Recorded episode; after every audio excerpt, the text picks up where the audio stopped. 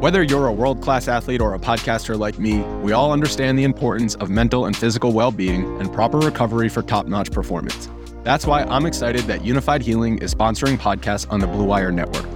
Unifyd Healing is a new and super innovative global network of wellness centers powered by Energy Enhancement System, or EE System. If you haven't heard of the EE System yet, then you'll want to listen up. This technology promotes wellness, deep relaxation, purification, and rejuvenation. Wherever you are across the globe, access to a center is easy and affordable. Interested in experiencing the EE System technology for yourself? Go to unifydhealing.com slash bluewire to learn more and find a center near you. That's unified, U-N-I-F-Y-D, healing.com slash bluewire. No material or testimonials on the Unifyd Healing website are intended to be viewed as medical advice or a substitute for professional medical advice, diagnosis, or treatment. Always seek the advice of your physician or other qualified healthcare provider with any questions you may have regarding a medical condition or treatment and before undertaking a new healthcare regimen, including EE system. Bedrosian throws to Sandberg, and the pitch is grounded to second base. Thompson has it, throws to first. It's over. 27 years of waiting have come to an end. The Giants have won the pennant.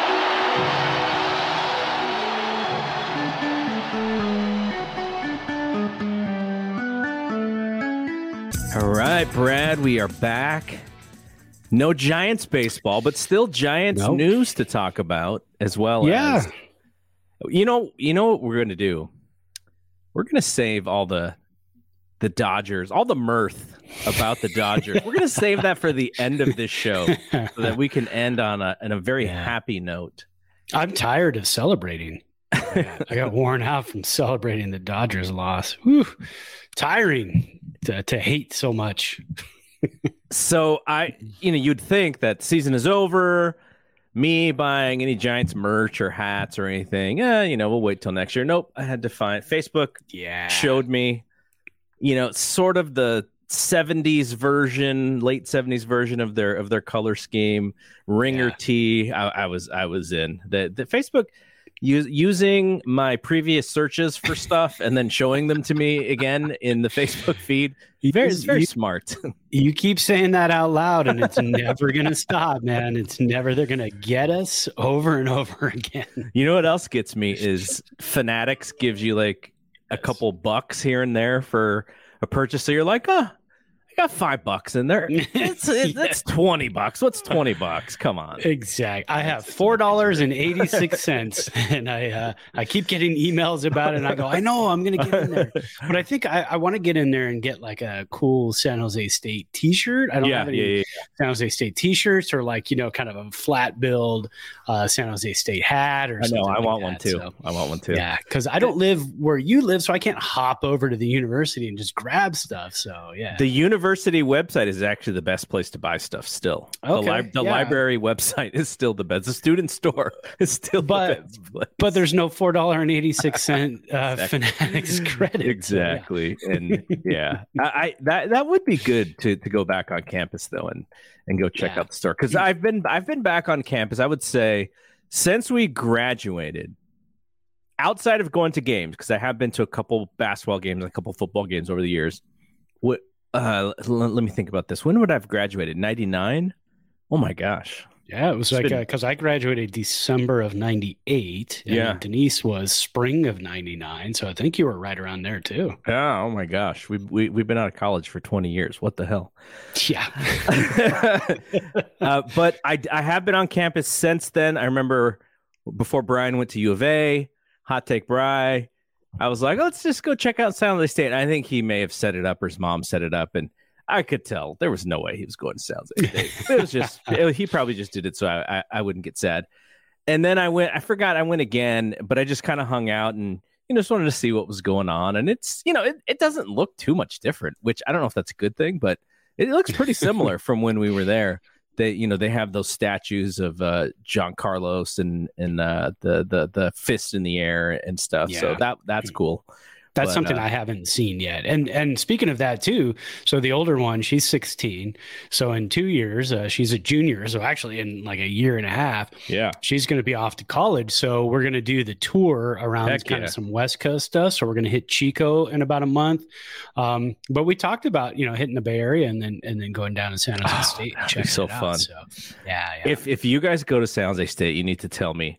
I, and absolutely. I'm just gonna come and pretend like I still have a child who is of college Well- age. Just so well, if we go, it's if we go, it's going to be during the summer. So we're going to Giants game too. So you, Heck I, yeah. I've, I've already know. I've already told Denise. I said Garrett's getting the call. And uh, my brother-in-law's getting the call. Everybody's getting Heck the call. yeah. Who's down there? We're all going to Giants game together. Dude, that's Harveen, so. Harveen can join us. Yeah. and uh, what, what what about uh, what about Nick? Is he is he Nick gonna could go. He he might he might be still sending negative texts during the game though. That's all right. Hey, I'll put tape over his mouth and uh, we'll we'll take his phone away and he can sit and well we won't we'll put a straw in there so he can have a beer. But uh, yeah, No, that'd be that'd be that'd be a blast. All right, let's get into some stuff here. yeah. Uh, I, I do have a fun story when we get to our uh, what we are drinking today. I have a fun story about where I was and what I picked up, and uh, I have some photos to share for people watching us on video. So so we'll get to that in a little bit. But there is some news, and I was a little taken aback. I have to admit when I heard that Bruce Bochy was being considered for the Texas Rangers job. I don't know as far as a formal interview or an interview process, but it sounds like he met with Texas. And I've even seen things where they're like, "Oh yeah, like he's their number one, like that's who they want," and that leads me to to believe that it's may, maybe it's like, does Boch want to do this again? Is he, you know, is he healthy to to do it again? You know, he's had some issues, but you know he's been upbeat about them, so I I I don't sense that they're uh, of any real danger for him. But you know, he's he's been chilling for a couple years. He's got the wine, hanging out, looking at his three rings. I don't know. Te- you know, te- Texas spent all that money in free agency last year. Corey Seager had a really good year. Um, not sure about Semien so much, but um, yeah, I don't know. I, I, I'm I'm a little conflicted here. I selfishly don't want him to go back out there because I want him to be, you know, he was with obviously he was with the Padres and took them to the World Series, but he's synonymous with with the with the Giants of the you know 2010s, and I kind of want it to be that way, but you know maybe he's got the itch. I don't know. Yeah, I you know what I w- it was kind of a tough pill to swallow when you first saw that, but you knew it was coming. I mean, it was a couple years in the making. Yeah, Um, you know, we've heard about it, we've speculated about it. He's going to come out of retirement at some point. Uh, the White Sox job might be there for him too. Um, for Bochy, it's going to have to be a place that's not heavy, heavy, heavy on analytics. yeah. Um, he can do some of the analytics, but I mean, he's made comments lately that has pretty much uh, has alluded to the fact that he wants to manage the game. Yeah. Uh, J- Joe Maddon, you know, his, his interview recently where he just kind of tore into the Angels organization and said, I, you know, we had some games in there where that I went to a game and I was told by the front office that these three pitchers are not available tonight. And said, no, they're available. I mean, they're, you know, they're, they're ready to go and they can pitch.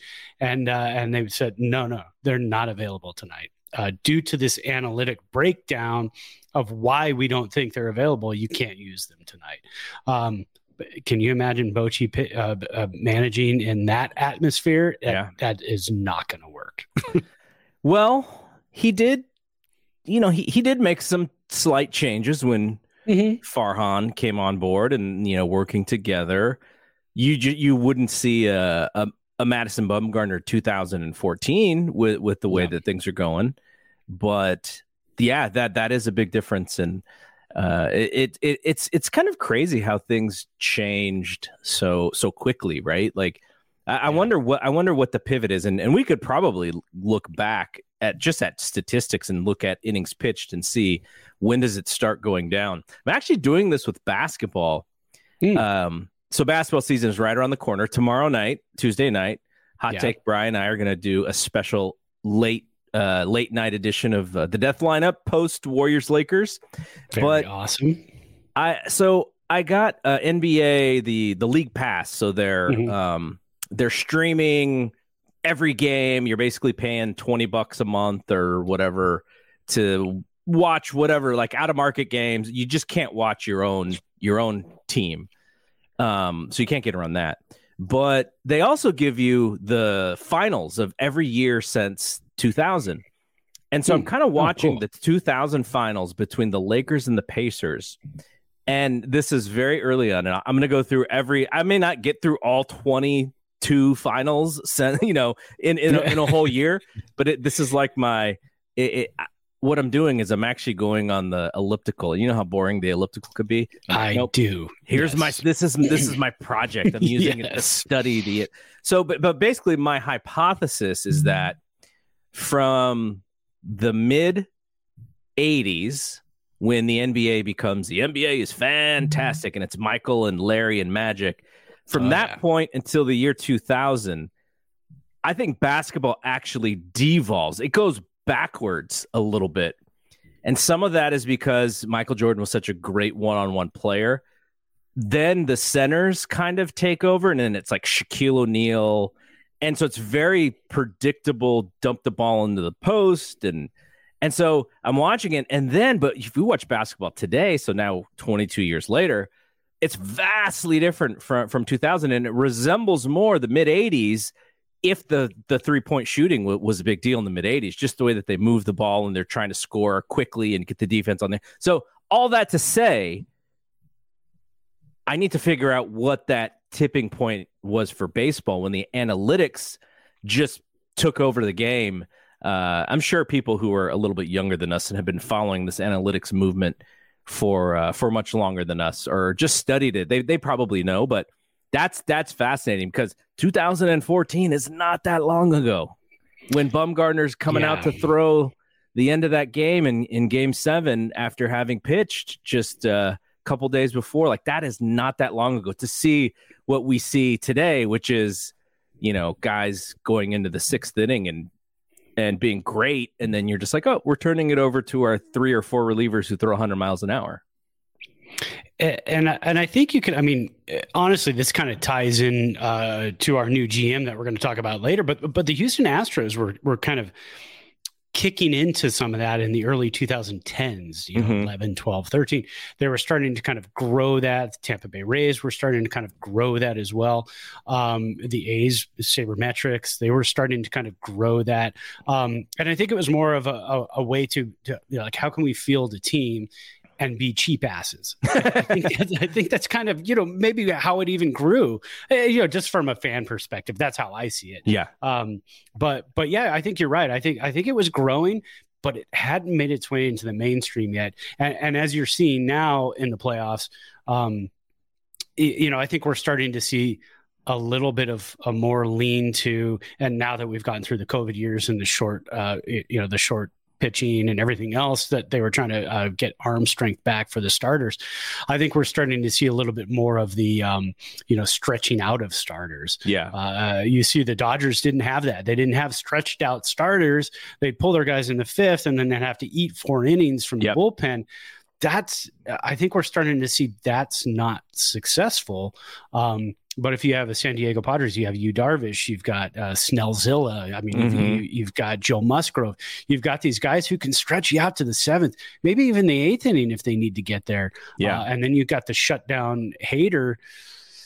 I mean, I, I kind of see us going back to that a little bit. So maybe this is a good Bochy environment uh, for absolutely to make a shut down by the way too you had mentioned to Yeah. me and i was a little nervous and we'll talk about that game at the end of the show i was a little yeah. nervous and you're like nah he's been shut down and i was like okay Yeah. and he went through those guys like a knife through butter man that was awesome and he's not touching 99 he's throwing you No. know 95 and then just breaking stuff that that's hard that was really But even his 95 mile an hour fastball had tail. I mean, Mhm. so much tail. And and again, if you've got guys who are looking for that pitch, and then they're going to say, "Well, we're going to get a launch angle on it, and we're going to do this, this, this, and that," uh, he just went out there and he just threw. I mean, he just threw the baseball, did what he did, what he did earlier in the season.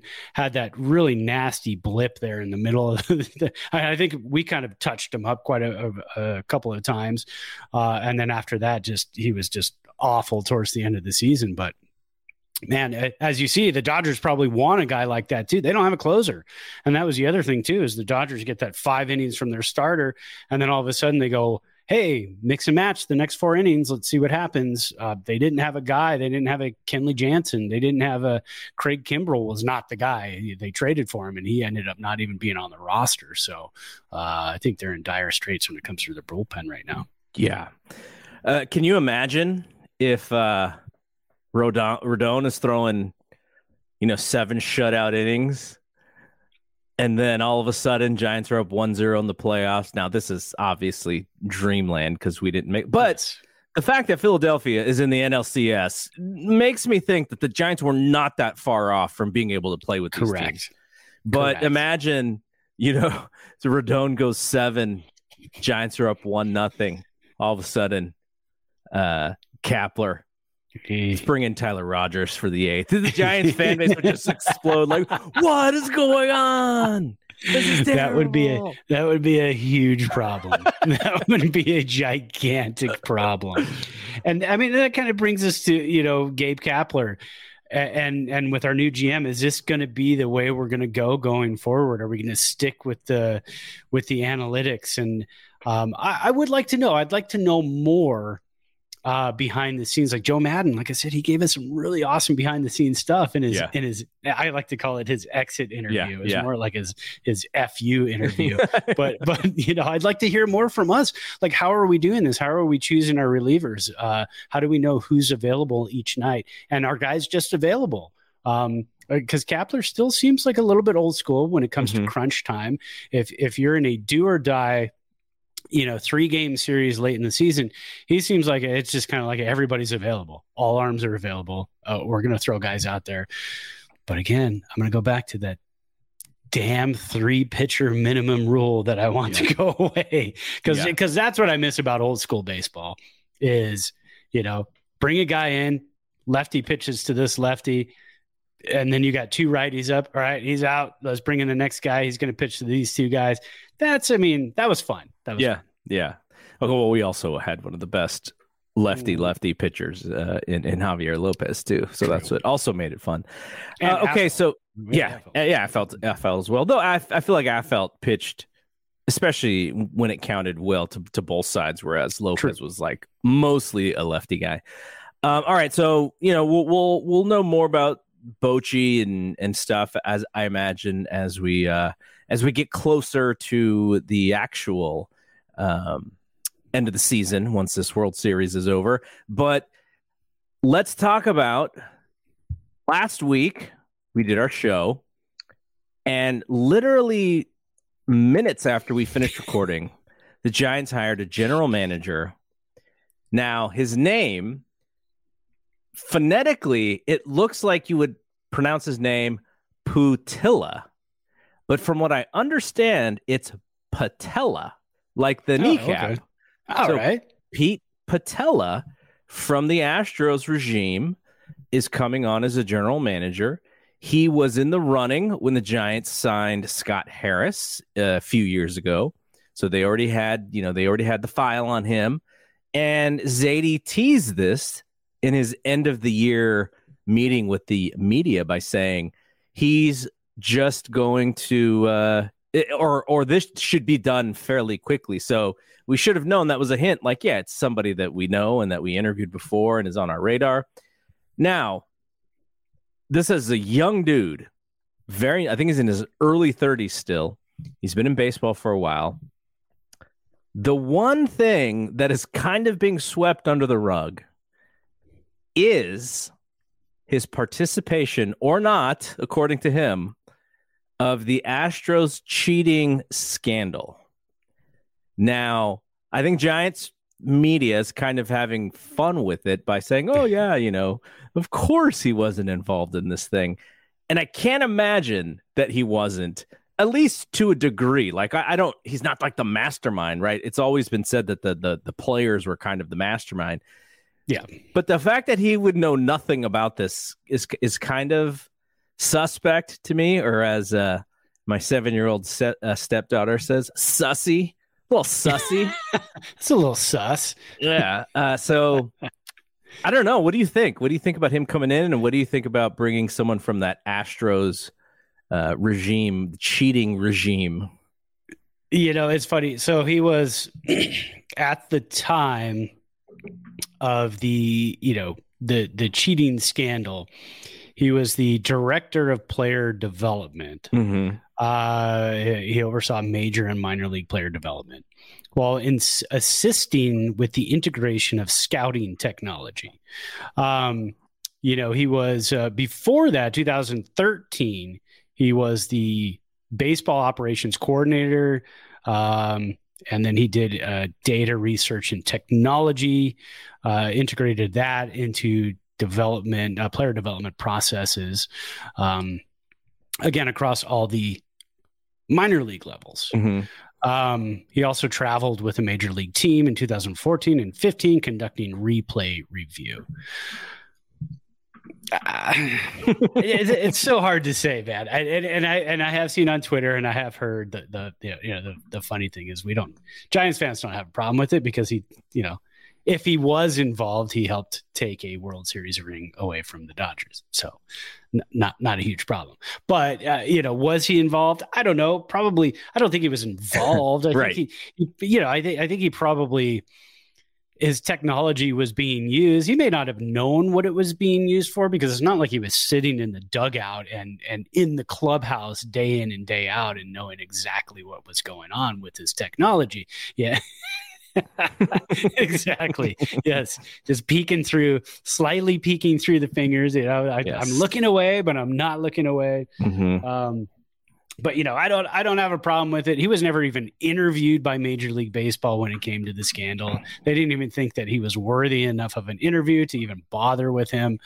Uh, I, I, think you have to look at the end product and who was using the technology, uh, not who developed the technology. Just because you, um, you, you know you you use a phone to rob a bank, you don't call you know Steve Jobs up and uh, well he's dead, but you don't you don't call up Tim Cook and say, hey, they used your iPhone to rob a bank. Um, you know, it's not really the way it works. But uh, I'm okay with the hire. I like the hire. I'm very excited about the hire um, because it kind of puts a little bit more emphasis on player development. Uh, he he has said in interviews he's extremely um, proud of the Astros roster um, and, and, the players that they took later in rounds. Um, remember, he also stole Yordan Alvarez from the Dodgers. He was part of that trade. Um, and Farhan was part of that trade on the Dodgers side, ironically enough. But now they're working together. Uh, so, so no, I think it's good. You get somebody from the Dodgers and Farhan. You get somebody uh, from the Astros and Patella, and, and then you take those those minds and that whole organizational philosophy meld it together and i think you could have a really really good thing down the line uh, we are going to miss scott harris absolutely um, I think looking at it, though, Scott Harris was a little bit more of the uh, sounding board guy, probably more a bit of the, um, you know, trades, pickups, roster development, uh, you know, deep 40 man roster. Yes, he knew the minor leagues, but they have a whole minor league uh, division for that of scouts and, and, and uh, technology and everything else the Giants mm-hmm. do, and and I really think Patel is going to help grow that. I think it's going to uh, grow leaps and bounds, hopefully over the next couple of years. Do, are we going to have him long enough? Hopefully, he doesn't. You know, it isn't just here for two or three years, and all of a sudden he's uh, Zaidi's next uh, man up. So, yeah, exactly. Somewhere else. So, so hopefully, so so get him in there get a bunch of good people underneath him so that if he does go somewhere else, yeah. everybody else knows what to do and just kind of plug him in. Yeah, yeah. Uh, I'm sure we will not. Uh, we you know we we won't see much until after the offseason. Then you know hopefully we'll know a little bit of what yeah. his influence is. But I'll go back to what uh, our good friend Roger Munter said. What uh, I saw him on Twitter from the There Are Giants Substack. He made a comment to say you know, from what it seems like, Zaidi and Harris kind of think the same way, and it'd be nice to bring in somebody who maybe thinks a little bit differently. Now, I don't know if that is Patella or not, but that is uh, there is an, a possibility that he does, and and that can bring a little bit more of a, a differing opinion into the room, and then maybe the Giants won't sign 75 guys into the 40 man roster. yeah, the, the roster turnover this year was a bit exhausting. That that was tiring. I I liked it at st- at the start and, and last year too, and thought, oh, you know, he's finding gems and everything. But um, sometimes when that happens, you you lose a Connor Joe in Yeah. in the mix. Um, you know, and you lose guys like that. But but then you know, making trades like he did, you end up with the JD Davis. Um, Yeah. You know, you end up getting rid of Mauricio Dubon, but now he's celebrating and having a good time and moving on to the ALCS. Yeah. Uh, so yeah, it's it's it was it was tiring by the end of the season. So I, I hope to see that cut maybe in half this year. Give some guys some more solid at bats and more time in San Francisco to uh, you know to to f- let the fan base fall in love with some players. So um, that's what I think on that. All right, so let's talk a little bit about what we are drinking before moving on. We'll have one more Giants thing, and then we'll talk about the playoffs as they are now. We are Cool. awaiting a game five between going the on? Yankees and the Guardians. And the series is tied at two. There's a rain delay, so that's why the game hasn't been played yet. But that's the only piece of this uh, four team tournament that we are awaiting, which is who's going to make it to the ALCS to face Houston, like like Brad said, and uh, to the other side is, is Philadelphia and San Diego. And again, we're going to wait till the very end of the podcast to talk about that San Diego LA series. All right, let's talk about what we are drinking now. I told, I mentioned I have this story, so maybe I'll go first just so I can get mine out of the way but I was in upstate New York over the whole last week. Literally, we did the last podcast that I did was with you before I came back. And so we went to a place called Beak and Skiff, Nice. which is an apple orchard in Lafayette, New York. And this is a place where you could go and pick apples. And so I thought, wow, that sounds kind of fun. But then my wife said, you know, I haven't been here since I was a kid. And she's like, from what I remember, there's like other stuff. Like there's a store, there's food, there's um, a distillery. And so we checked it out. And as you see on the photo on the right for you watching uh, on video, um, they had cider on tap that they make at the orchard. They had apple wine uh, that that was available, uh, which which we we had a little bit of, and then they also had a set of uh, of, of spirits. So I specifically was looking for bourbon, and then we bought uh, Crystal's uh, ex-husband, who was watching our, our dogs and uh, and and the kids, and we bought him some uh, some whiskey, and the brand is called 1911 because that was when Beak and Skiff opened the orchard. So it's been over a Oh, 100 cool. years old that this uh, orchard has been around. And uh, yeah, fun, fun, fun place. So originally we were wondering and thinking, oh, is the can you make bourbon with apples? Like what's going on here? I, I don't think that is the case, though they do have some flavored bourbons that Yeah. I think take advantage of that. But I think it's just also a distillery that they have because they're expanding their business and they always wanted to get into bourbons and whiskeys. And so now they had it. And so I am drinking a 1911 bourbon from Beak and Skiff.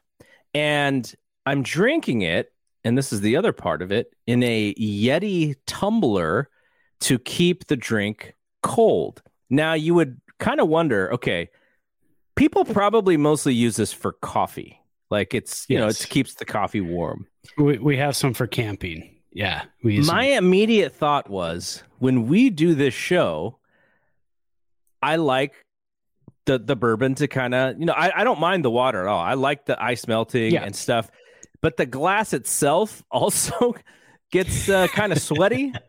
And Yeah. so I was like, oh, you know, this will keep the the moisture inside.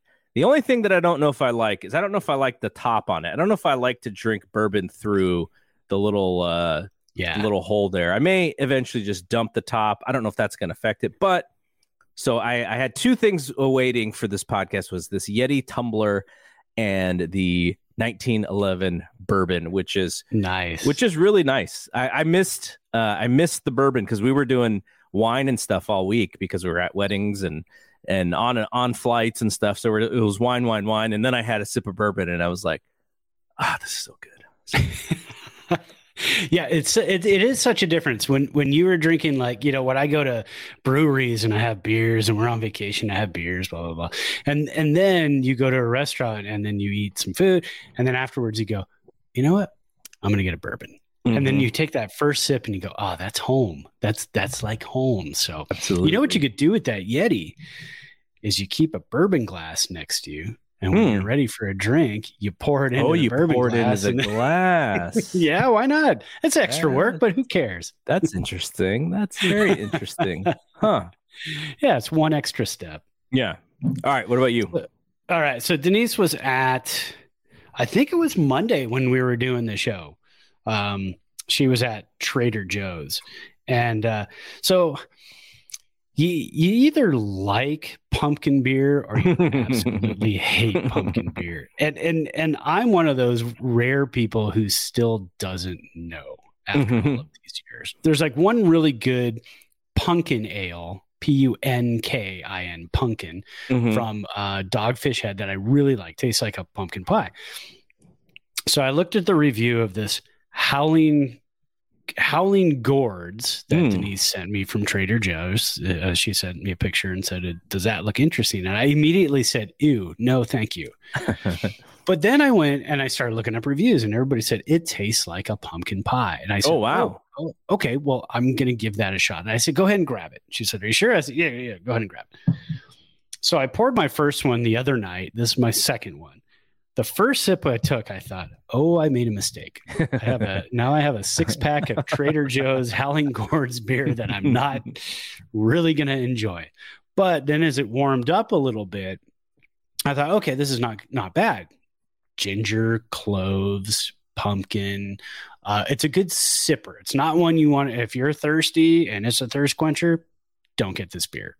Uh, but but otherwise, the color is great. Um, the smell is fantastic. It smells like a pumpkin ale or a pumpkin beer or pumpkin pie. Um, but but it's a sipper. It's a mouthful. It's got a lot of flavor. But I figure it's that time of year. The leaves are falling. They're turning color. I'm gonna give it a shot. Our mornings now, I don't know how it is there, but our mornings now are like 42 degrees, 40 Mm. degrees. So we're starting to hit it. Um, even though the high today was like 78. Um, but this is how it is in in Reno and Truckee Meadows. It's up and down in the fall. So uh, yeah, I, I I recommend it if you like pumpkin ale. Definitely get it. If you're on the fence, it might be a bit much. So I'll go with that. Wow, there you go. You uh you, you've alerted people about the good and the bad, right? the the Howling Gourds. I mean the the artwork is awesome. Yeah. that's really cool artwork. I really Yeah. enjoy it. Uh, it and it is Trader Joe's brand, so I think that's. Uh, oh, I can't remember how they how they brew it. I think it's. Uh, yeah, Joseph Brow Brewing in San Jose. So There you go. there you go. All right. So, one question for you before we turn it over to the baseball playoffs and where we stand, which is Yep. Kyle Harrison. Zaidi mentioned that he thought he could be, he, he thought he would be in the rotation next year and maybe sooner than later. Now, this is a guy who hasn't pitched above double A, Yeah. is still a young dude, um, has gone through the you know, has just gone through the minor leagues for the Giants, uh, has has not had anything but success, big time success. I still feel like next year, early in the season, is kind of soon for him. What what what is your feeling on that? You know, I, they must think and they must know that he's got the makeup uh, of somebody who can handle getting knocked around because that, that might happen. I mean, Yeah. that might happen. He might come up and he might get knocked around. Um, but now is a good time because you've got Logan Webb, another year under his belt. So you got another guy who can help you along. Uh, you've got DeSclafani, you've got Wood, um, you know Jakob Junis. So so you do have guys that that can take you under their wing. A lot of veterans and say, hey, this is the bigs, man. This this is how it works. Um, if there's issues, this is how you deal with it.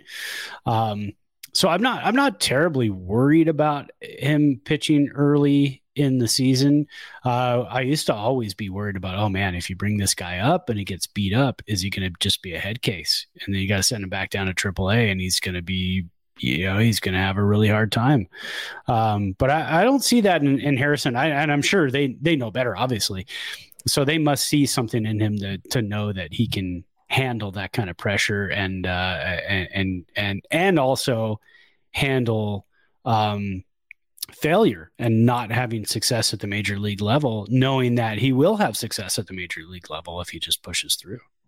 I think the the easy comparison for us is Bumgarner when Bumgarner came up to the Giants. So Bumgarner came to the Giants in 2009. He had a little bit of a, a cup of coffee late 2009. He pitched in four games, had one start, only threw 10 innings that he was 20 years old. So in in the the following year, he comes up again and he throws 111 innings. Uh gets beat, you know, he's not he, his uh, ERA is solid. His, his FIP is is not as good as his ERA. So the 3.0 ERA was probably uh, you know, maybe a, not as as uh I don't know what, what would you say? Not as Sexy. true yeah. Oh, well, not as true as maybe the 3.66 FIP. Yeah, yeah, yeah. But very soon thereafter, so 2011, his, you know, 21 year old season, uh, 2012, his 22 year old season, he's a dude. And yeah, he yeah. is throwing over 200 innings uh, by um, uh, you know, in 2011, which would have been his second big league season, he's 11th in the Cy Young Award voting.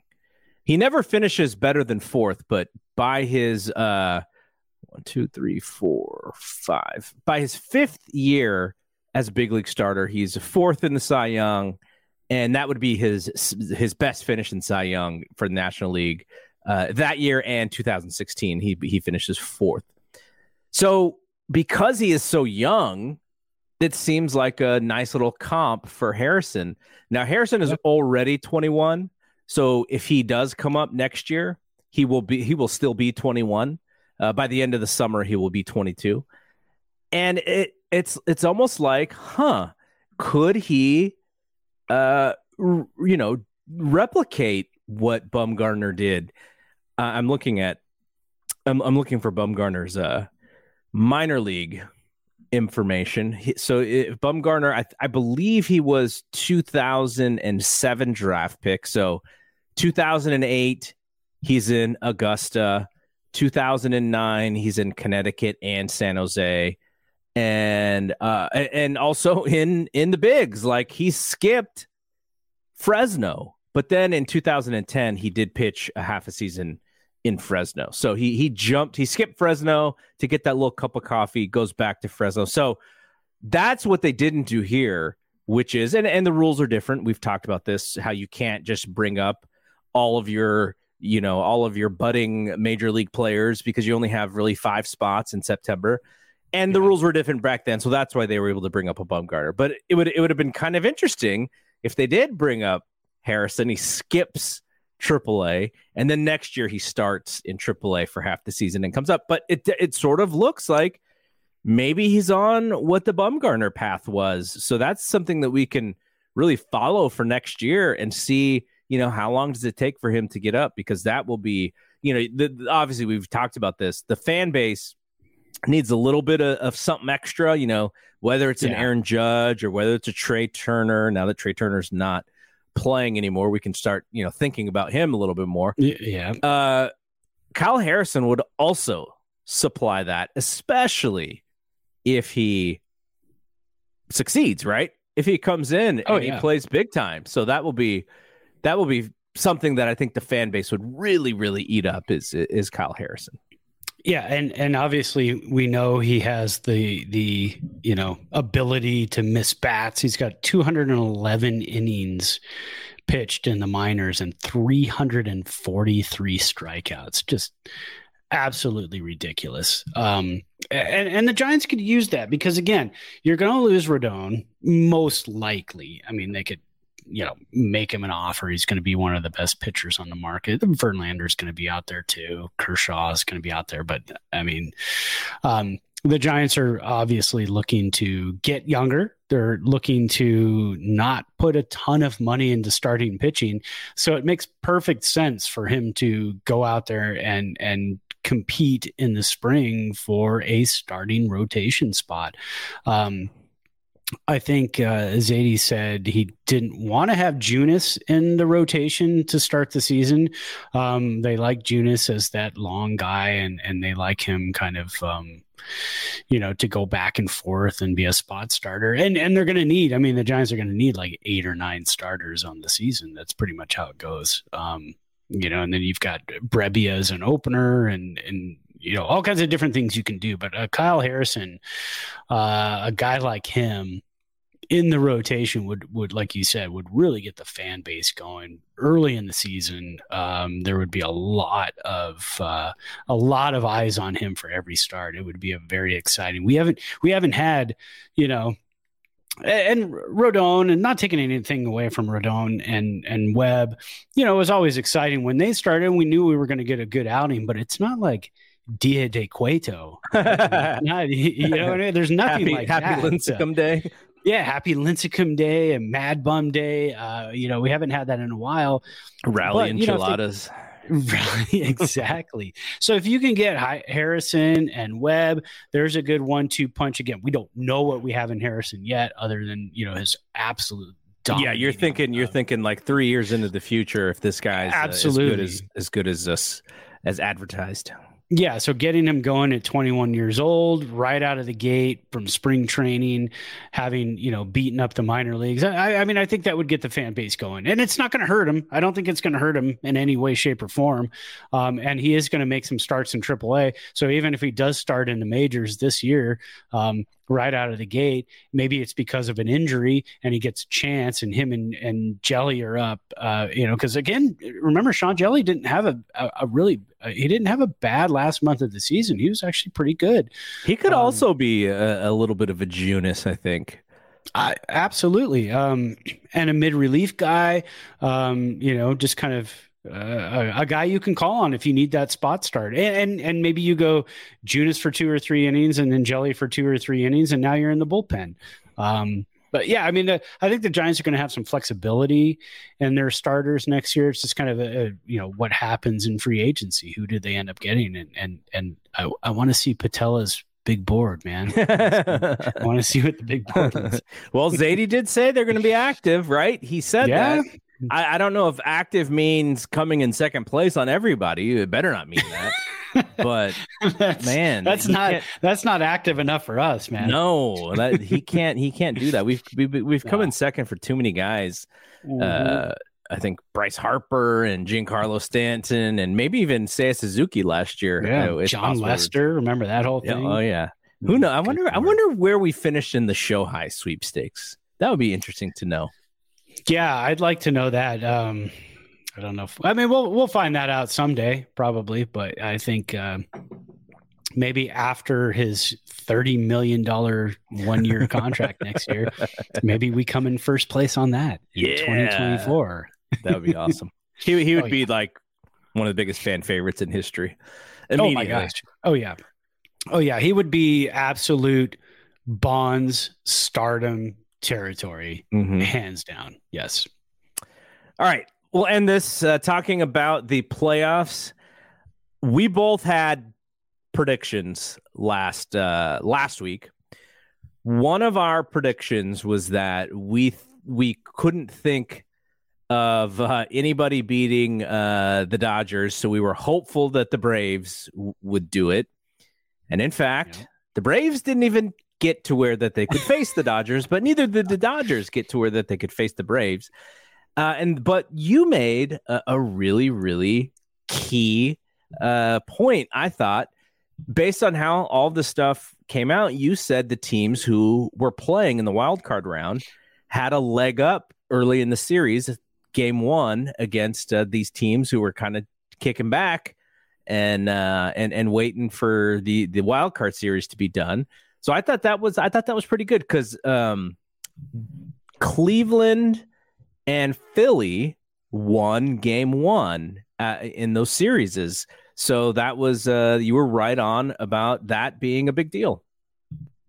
Yeah, I I thought you know, I, and again, I just thought it was more for like the first game, maybe the second game, but mo- mostly the first game. And I thought, okay, here goes. You know, uh, don't be surprised if all four road teams. Actually, I, I screwed up. One. I got that wrong. Hmm. New York did win game one, but Cleveland took game two and game three. Yeah, New York had to come from behind. Um, uh, Houston had to come from behind. I, I, mean, everybody had to come from behind.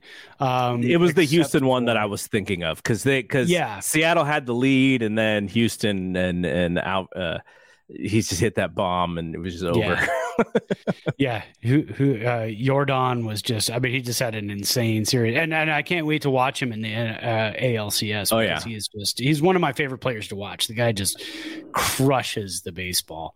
Um, but yeah, I, I, I mean, it was almost you know three out of four road teams won because um, Seattle was up seven to three and they just gave it up. Um, but I think, yeah, but, but of course, the better teams kind of float to the top.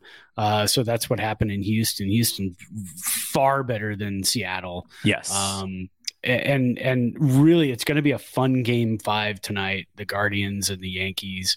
Um, New York is just going to be insane. I think that I think they're like not even going to check in for another hour to see if the game is going to get started. So I they might not even start until like ten or eleven o'clock New York. what if they have to postpone it until tomorrow? Get a uh, series. The the ALCS is supposed to start on Wednesday. Yeah, so they're gonna have to. I mean, they're just gonna have to do it, and they'll probably pay, play like a 10 a.m. game or something like that tomorrow if they have to postpone it because the NLCS uh, starts tomorrow, right? And that's that's yes. the prime time game. Yes. So so maybe it's like a one o'clock game or something like that for the Yankees and Guardians tomorrow. But I think they're going to do everything they can to get it in today. Um, but it, but it was crazy. Th- th- those were some fun series. Um, watching the uh and, and, going to San Diego. Oh my gosh. I mean, the, San Diego was I couldn't take as much as we hate the Dodgers and, and, and we just dislike the Padres, you couldn't take your eyes off of that series if you're Mm-mm. a baseball fan because San Diego was lit AF. That's what mm-hmm. the kids say. They were lit AF. Um, that that place was rocking and everything that happened and and the emotion on the field from the players i just i was eating it up man i was loving every bit of it uh, and then back in the the philly atlanta series when Rhys hoskins oh my god sent you, I sent you the tweet on that when Rhys hoskins hit that home run and it spiked the bat i was like i don't know if that's necessary like in the third inning to spike the bat but hey that's where we're at in baseball. It's, okay, can we can we talk about can we yeah. talk about Naylor? Yeah, absolutely. Rocking the baby. so I am I've always been okay with Griffey and Bonds pimping home runs. Like I always oh, thought oh, yeah. it was dramatic, it was confident, it was like yeah, you know, I I I'm real I'm a really good ball player. It's in this is a no doubt home run.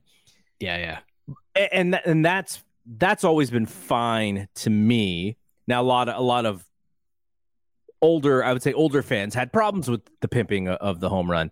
Some pitchers yeah. have problems with that. I think Mad Bum still has a problem with uh, people pimping his home run or my, or doing my the grandfather. Slow. My grandfather did not like the Bonds home runs. Mm-hmm. He, he liked Bonds, but he did not like the home runs being hit and standing at the plate and then walking across home plate and pointing up and doing. He didn't like any of that stuff. Old school guy. Yeah. So the way that I viewed it was because we we also played, so there's a, a little bit of like context of like in our high school games or in our semi-pro games, like it's almost even more competitive than it is in the big leagues because yeah. you're you're playing only because you friggin' love baseball so much as your body is breaking down. Uh, but yes. I, that the home run trot always felt like okay, that's for the hitter the pitcher may feel disrespected a little bit, but ultimately, I I never felt that it was intended for the pitcher. It was more it was more like, look at me, I just did this really great thing. Yeah, exactly. The Naylor thing was so disrespectful to me. And that's where I have a difference of opinion on pimping a home run or bat spiking a home run because that is you know you're just so friggin excited that that's what you do right? This one was so disrespectful towards the opposition and that's where i have i have an issue. I was having a conversation with somebody and he was like oh you know just if you don't want it to happen then then don't give up the home run. And i was like look if you and i played checkers and you beat me in checkers and you started to try and bait me by being disrespectful, yeah. I would have a problem with that. Like this is no different. And so that that is my issue with, with the Naylor thing. I just thought, man, you know, act like you've been there for one. Like uh, he and he hasn't been there, right? This is right. This is a big moment for him, so I get that. But unless there's some context to him doing that with Gerrit Cole and there's like some feud between them that I don't know about. Cole said that he was his daddy at some point. I don't know. What, whatever it was, I, I may be missing some of the context, but what I saw was really disrespectful and i was just like mm, it looked it looked a little bit he, he kind of looked like a clown after doing something yeah. really awesome uh, it kind of took away how awesome that was for me yeah. Eh, well, and then they lose the game. Yeah. I, I mean, and he looks even more like a goofball. Yeah. On top of it, you lose the game. Uh, and, you know, and and Alec Bohm, you know, do, doing that and spiking the bat and everything. Or no, sorry, Rhys Hoskins. Sorry, Alec Bohm.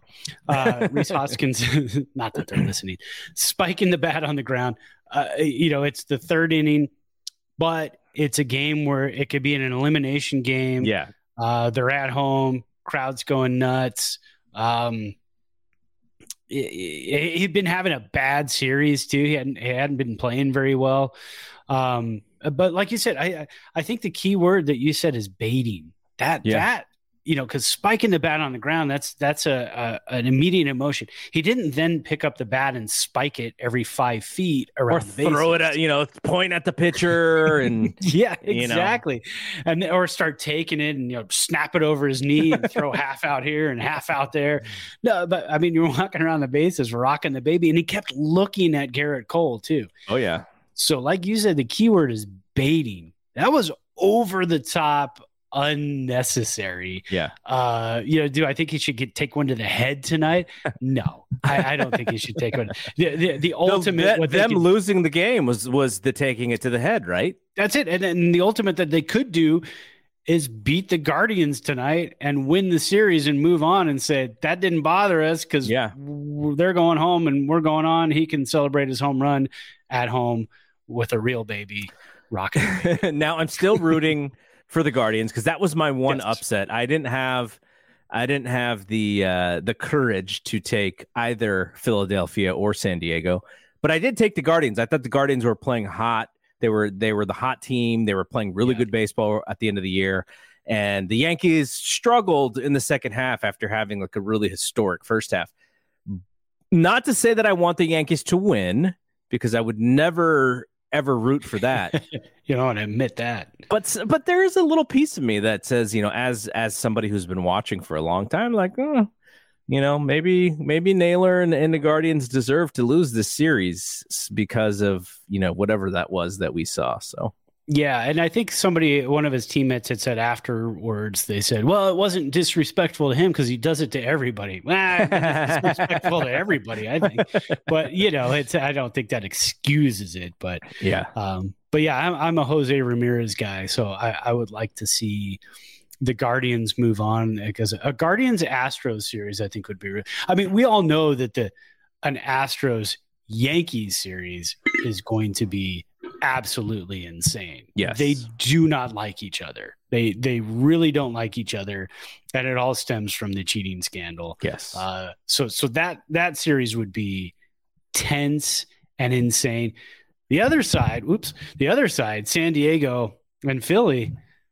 I don't think there's much history there. No. it's just two teams that weren't expecting to be there, and now Have they're they- like, "All right, let's like, play." Have they ever played each other? Like you're just like, what? What's a San Diego Philadelphia Yeah. series like? Yeah, because uh, I mean, you look at it back back in the early '80s. Us old guys remember the '83 Phillies and the '84 Padres. Oh, yeah. that's when those teams were were good at the same time, but it, it, it hasn't been like that since. So So I guess Bob Costas did some of the games. I I didn't see him do any play by play, but uh, a friend posted on Facebook and he was like uh, something about Bob Costas talking about Gary Templeton stories. Gary Templeton, Oh, old Padre shortstop. And so the only Gary Templeton story that I know, it would it would have been late. I believe it was late seventies, and he may have actually been playing for St. Louis because I think he got traded for Ozzie Smith Hmm. straight up. Like I think they just switched. so. They just switched teams. Yeah. And so uh, Gary Templeton was voted in as a reserve to the All Star game, and he said, "If if I ain't starting, I ain't departing." And so I just said, "Is it the I ain't starting, I ain't departing uh, story?" Without even knowing what the context was or what Costa was Yeah. talking about, and he's like, "Yes, that's the exact story." I was like, "Okay, the one the one Gary Templeton story that I know, Bob, me and Bob Costas know the uh, the one. there Gary you Templeton go. Story. That is absolutely fantastic. I love that. Uh, so let's talk about this Dodgers Padres as we end this show. I get uh, so I'm on the airplane when Houston and Seattle are going. What did that get? 18? Was it 18 innings? It was eight. It was a full doubleheader played that night in 18 innings, one nothing. So I, I watched like the last nine innings of that game. I mean, I was reading and watching at the same time. Yeah, And so then when I finally switched over after the game was over, it was Padres Dodgers. And I was like, okay, you know, they're early in the game. Dodgers look strong. The starting pitching looks strong. And I was like, okay, you know, we'll see. Get home from the airport. And then I think you texted me or you texted our, our Giants chat and you said, is this happening? And I was like, oh, the Padres are winning. And so I flipped the TV on, or no, no, not they weren't winning. They had come back to tie the game. Yeah. And so yeah, because uh, it was a three. It was the the the Dodgers had scored three runs in the top of the seventh, and I thought, oh crap, that's. Here we go. We're gonna go to a game five back in L.A. And Yeah. all of a sudden, San Diego just single, single, single, single. Just and they scored going. like five runs, right? yeah, yeah. So I flipped it to the game. Um, it was three three, and I, had actually reached out to you and said, "Did Dave Roberts actually screw up this pitching change?" Because uh, there was I forget the right hander's name, but it was his fourth batter, and there was a lefty coming up, and so he lets the right hander throw pitch one in the uh, and and so it's a and then he makes the makes the change, and I was like why wouldn't you make the change before that? And I guess the he got the guy up late. Like the the Yeah. I haven't heard anything about this on whether Dodger fans are frustrated at that. Like, did he get the guy up too late? Like, did he fall asleep at the wheel? I don't know what happened. But to me, I was like, why wasn't that guy in? Knowing that the right hander had finished his three batters, why didn't you why don't you have the lefty ready like that? Like the three batters is up. You have you know, you get your lefty ready. And so then uh it was Cronenworth, I think. And, and then he dumped a Yeah. single. Soto had st- had stolen second base. Um, the catcher didn't even try. The pitcher wasn't even paying attention, so they had runners on second and third, and it was it was three three. And then Cronenworth just dumps the little single, and, and Soto flying around third and scores, and it's five three.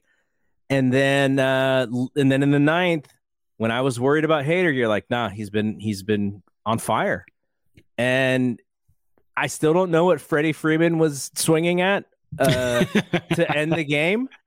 he just wanted to go home. I I wondered. I was like, "Come on, dude! Like, what? Like, you're one of the best players in baseball. Like, how do you go down like that?" Um, but wow, I was. It, it- I was not as excited as if the Giants had won a game, right. but whatever the second outcome that I would be happiest when it came to baseball, um, I even even when uh, you know, when the Cubs finally won the World Series, I was like, ah, good for them. But Yeah. here I was like, yes, Yeah. un- like so fantastic because uh, we said this. I said this during the season. That Dodgers team was the best team that I'd ever seen with my eyeballs in baseball, Yeah. and I was just like, "This is th- these guys should boat race through the playoffs.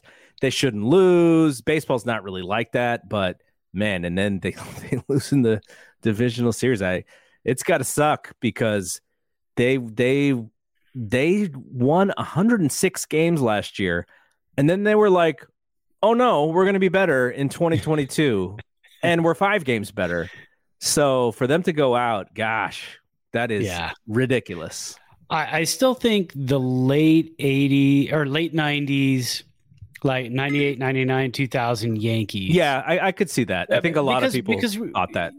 Yeah, when you guys when you when you talk like best team and you talk starting rotation, i guess i should have said regular season team. Well, and that's what the Dodgers are really good at, being a very good regular season team. When you don't necessarily need a closer because you're up, you know, ten to three on the Pirates. You Yes. don't you don't need a closer when you're playing teams and you're beating them out of the uh, you know out of the stadium. But then you get to postseason baseball. If your mid relievers are off, and that's what you're counting on for four innings, and that's what we did all season long is we had to count you know because of all the injuries to our starting pitching staff we had to count on our relievers pretty much the entire season that that comes back to back to bite you sometimes so Yeah. you know watching that with the dodgers this year i thought wow, this lineup is the best lineup i've ever seen yeah but when you look at their their pitching staff you go that's so pedestrian it's very Mhm. pedestrian no walker Buehler well because he's walker hurt. Buehler got hurt yeah, Yeah. Kurt, well, So- what, so- did Kurt, what was Kershaw's situation? Um, he ended up pitching the second game, and that was it. Because again, you know, in a series like that, you you can only pitch. You you've got to have a deep rotation. Yeah. You've got to have a four or five man rotation. That's why I love, I love this this new playoff setup. Everybody, you know, of course, Dodger fans hate it. Braves Braves fans hate it. But but but you've got to have a rotation. Yeah. You need a rotation, especially if they're going to crush and get rid of the days off and there's going to be less days off, give it to me, please, because Yeah. I want to see your rotation. I don't want to see, well, we have the best two guys. We have the best one two punch, and you're going to see them all playoffs long. No, I don't want to see that. I want to see your team. I want to see your team, all 26 players. Now, our team was not good enough, but it's why. I was, you know, like, man, if they could just get in Mm-hmm. when you got the two, when you got Webb and Radon, you got a chance in a three gamer. When you got Webb and Radon, you have a chance in a five gamer. Now, you know, I, I don't know about w- where three and four or, or what was going to happen there, but or or maybe it's just three and you come back on, on short short uh you know sh- short uh, time. But man, like just the opportunity to just say, okay, our two starters are as good as everybody else's two starters. Let's go. Yeah. And and that's what I hope we're seeing. Our brass is seeing this playoffs. That oh, okay, yeah, we can't we can't just ride that and say, well, we have eight starters, we have nine starters. Yeah. two of them are great, and the rest are starters. you can't. I mean, you just can't do that. You've got to go into this series with like a you know with the Darvish, with the Musgrove, with the Snell. Uh, you you just got to be ready, man. And and because if your back's against the wall and you go, well, it's Brebbia for an inning, and then we'll see what happens from there. Yeah. That's not a good strategy. I don't like that strategy, and I want that to change. So Yeah, yeah. All right. And here we thought we're like, what were we going to talk about today? And Wait, what? You put all you have to do is say baseball. Go. all right, here we go. Give us an hour. totally, totally. Uh, all right, so that is it from here. We'll be back next week, and you know, you had mentioned maybe because of the off season and the ability for us to do stuff on the weekends. Like, if there's any breaking news, instead of waiting all the way until you know the full week to talk about it, maybe we'll come back on a on a Saturday. And we know that Ash usually has the weekend open. We could possibly bring him on as well. I know he was posting some of his uh, his pieces uh, the, on the Giants in in our group, and uh, you know we could always bring him uh, in on those shows as well. Yeah, but absolutely. yeah, you know we'll we'll, we'll have some. You know, we have some guests who who have been hanging out with us prior, like I said, Roger and uh, Darren Chan from KNBR, and his his uh, season is over, so he's hopefully relaxing a little bit, taking a break. But I know he Maybe in Hawaii would Hawaii with Jon Miller. Yeah, yeah, I know, but I, but he's always willing to talk. So we'll we'll try and figure out some folks to talk to, um, and uh, yeah, it'll be fun. So next week, same time, same place. Uh, there will also be opportunities for us to to maybe delay a, a day or maybe even take uh, uh, some time away. But you know, we'll keep everyone in the loop on that. It's the off season. Like Baggs and Brisbee are going dark, I think, completely. So we're not going dark. We never Yeah, go dark. no, no, man. All We're right. like James Brown. We're like James Brown, but there's two of us. All right. We will talk to you next week for Brad. I'm Double G. See you when we see you. Peace out. Peace.